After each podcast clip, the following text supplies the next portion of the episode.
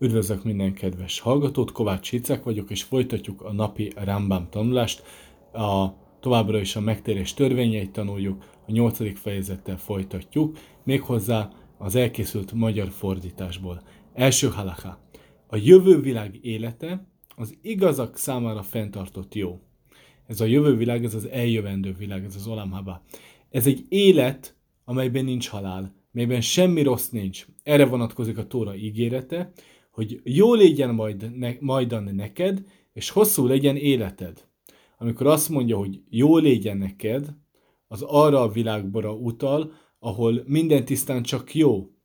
Amikor azt írja, hogy hosszú legyen életed, az arra a világra vonatkozik, amely végtelen, és ez pedig a jövő világ. A jámborok jutalma, hogy az örök jó kellemességében részesülnek, a gonoszok büntetése, hogy megsemmisülnek, elpusztulnak, és az örök jó életed meg sem ismerik. Aki nem jut el az örök élethez, azt nevezhetjük csak igazán halottnak. Gonossága ejti el, és baromként hull el. Kiirtás az osztály része. Erre vonatkozik a gyakran hangoztatott bibliai fenyítés, miszerint írtva írtassék ki, az a lélek. Kétszeresen, tehát egyrésztről erről a földről, másrésztről pedig az eljövendő világból is. Mindő, midőn a lélek cserben hagyja a testet ebben a földi életben, az nem szállhat át a jövő világ életébe, tehát az eljövendő világba, mert onnan is kérkják. Második halaka. Túl már nincs többé testi élet. Ugye? Arra gondolunk, ez a túl, ez az eljövendő világra utal, tehát túl ezen a világon, túl a fizikai világon. Csak a jámborok lelkei élnek ott, mint Isten szolgáló angyalok. Sem a testi élet, sem annak bármilyen szükséglete és következménye nincs ott többé.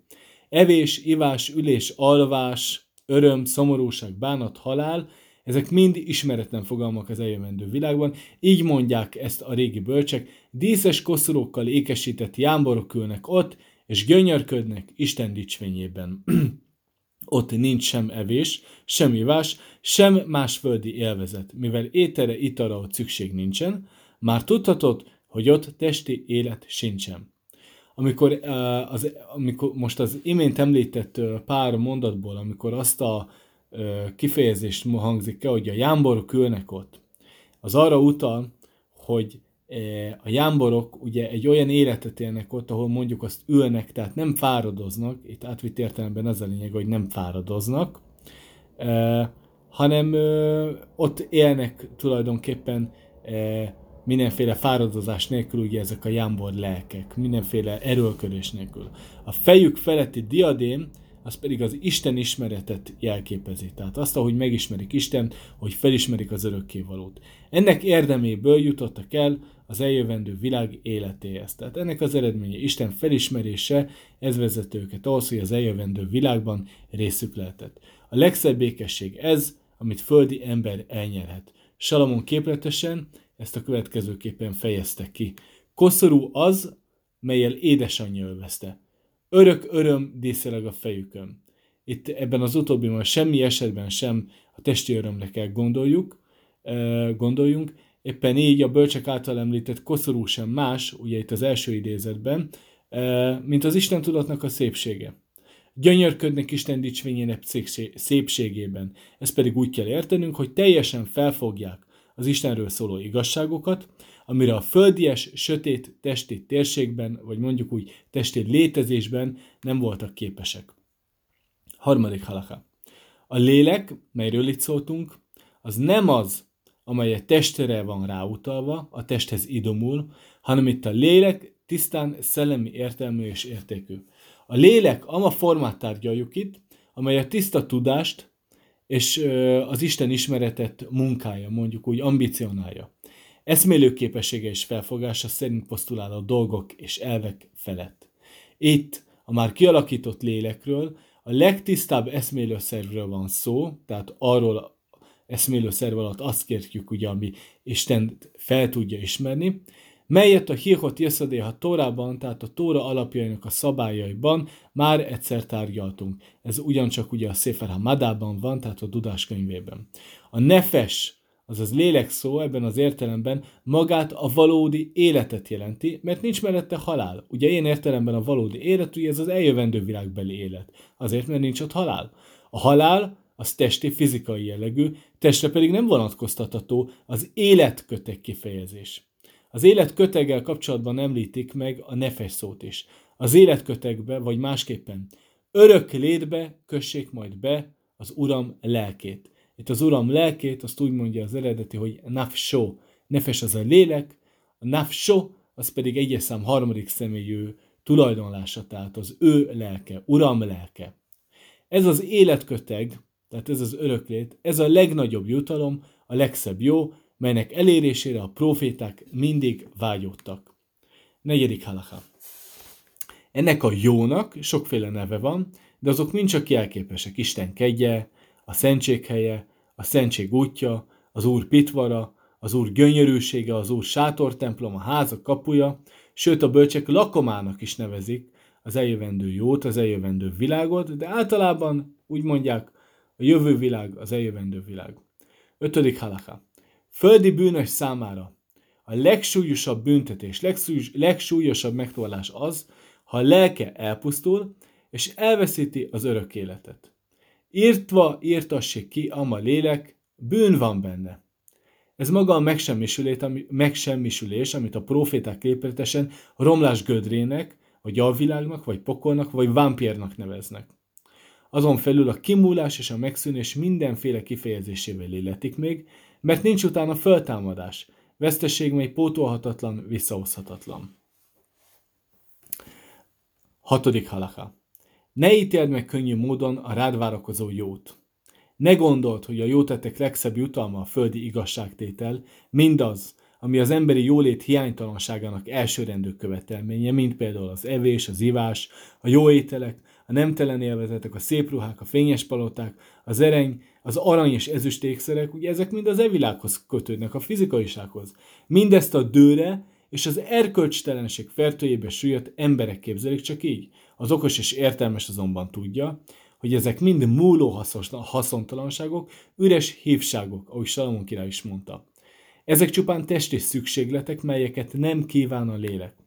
A testi szükségletek pedig csak addig a mértékig nyerhetnek kielégülést, amíg az a lélek szolgálatára van, mert a test idő előtti kimúlásával magát az örök jót is elveszíthetjük. Azonban a túlvilági jót, tehát az eljövendő világbeli jót földi fogalmakkal felfogni eh, vagy leírni nem lehet. Itt csak azt tudjuk, hogy mi jó a testnek, és azután vágyakozunk. Ugye ez az itt, ez az e világra vonatkozik, tehát a földi fizikai létünkre. De az a másik jó sokkal nagyobb. Ugye ez a másik jó, az eljövendő világbeli jó. Ez sokkal nagyobb, és a földi jókkal összehasonlítani valójában lehetetlen. Az a jó, kifürkészhetetlenül, felmérhetetlenül jobb, több, szebb és kielégítőbb ezeknél. Még egyszer, az eljövendő világra mondjuk ezt, a, az eljövendő világnak a, a jóságára mondjuk ezt, vagy a minőségére, összehasonlítva az e világ jóságára vagy minőségére. Ezzel kapcsolatban mondta Dávid király, ó, milyen sok az a jó, amit híveit számára elrejtettél. Ugye, hol rejtett el? Hát az eljövendő világban. Hetedik halaka. Az eljövendő világ élete iránti vágy töltötte be Dávid lelkületét is, midőn így szólt, ha nem hittem volna, hogy meglátom az Úr jóságát az élet országában. A bölcseink már régen tanították, hogy a jövő világ jóságát az emberi képesség képtelen felmérni. Nem ismerhetjük annak szépségét, nagyságát, sem belső értékeit. Ezt csak maga Isten tudja igazán. Az Izraelre vonatkozó proféciákban szereplő javak csak testi jellegűek, melyek a messiási időkre vonatkoznak, amikor újra helyre fog állni Izrael uralma. De az eljövendő világnak a jósága, vagy eljövendő életnek a jóságra, amelyről itt beszélünk, tehát ebben a fejezetben, ez még képzeletszerűen sem mérhető fel. Ezt, ezt fel se lehet mérni, meg se lehet becsülni. Még képletesen sem szóltak erről a proféták, hogy a meghatározás ne szűkítse az ezzel kapcsolatos képzeletkörünket. Erről mondja Jesályos proféta, szem nem látta azt kívüled Isten. Ő maga készíte el a benne bizakodóknak. Itt megint ugye arra vonatkozik ez az idézet Jesája profétától, hogy csak Isten látta ezt az eljövendő világot, és ő, az, és ő maga az, aki azt elkészíti minden olyan ember számára, aki bízik abban, és ilyen módon pedig annak megfelelően cselekszik, hogy oda kerüljön.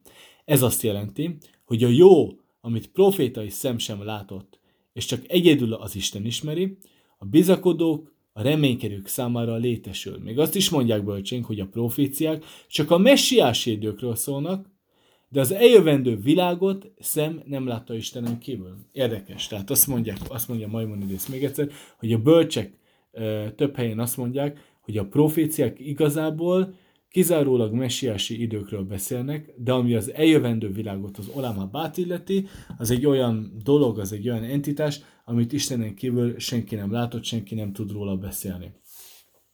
Nyolcadik halaka, egyben utolsó. Nem azért nevezik a tudósok túlvilágnak, ezt az eljövendő világot, mert nem ezzel a világgal egy, egyidejűleg létezik.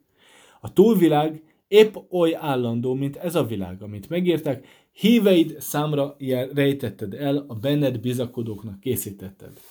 Tehát csak azért nevezik jövő világnak, vagy eljövendő világnak, mert az ember számára ez az itteni után következik. Tehát nem arról van szó, hogy időben egymást követő létcsíkok vannak, ezek párhuzamosan futnak. Egyszerűen arról van szó, hogy egy adott embernek a léte először a, a, a földre koncentrálódik, illetve a fizikaiságra, és csak azt követően e, e, tud e, e, hát nem testet tölteni, de, de megjelenni az eljövendő világban. A testi és lelki együttes élet után következik a tisztán lelki élet, mert ugye ebben a világban a test és a lélek együtt él, a lélek a testbe öltözve, a testbe költözve, abban leereszkedve él, a test pedig ugye a lelket körülölelve ebben a világban. Az eljövendő világban azonban csak a test létezik, már csak a test él, tehát az egy tisztán lelki, spirituális élet. A mai napra köszönöm szépen a figyelmet, további kellemes napot, viszont hallásra!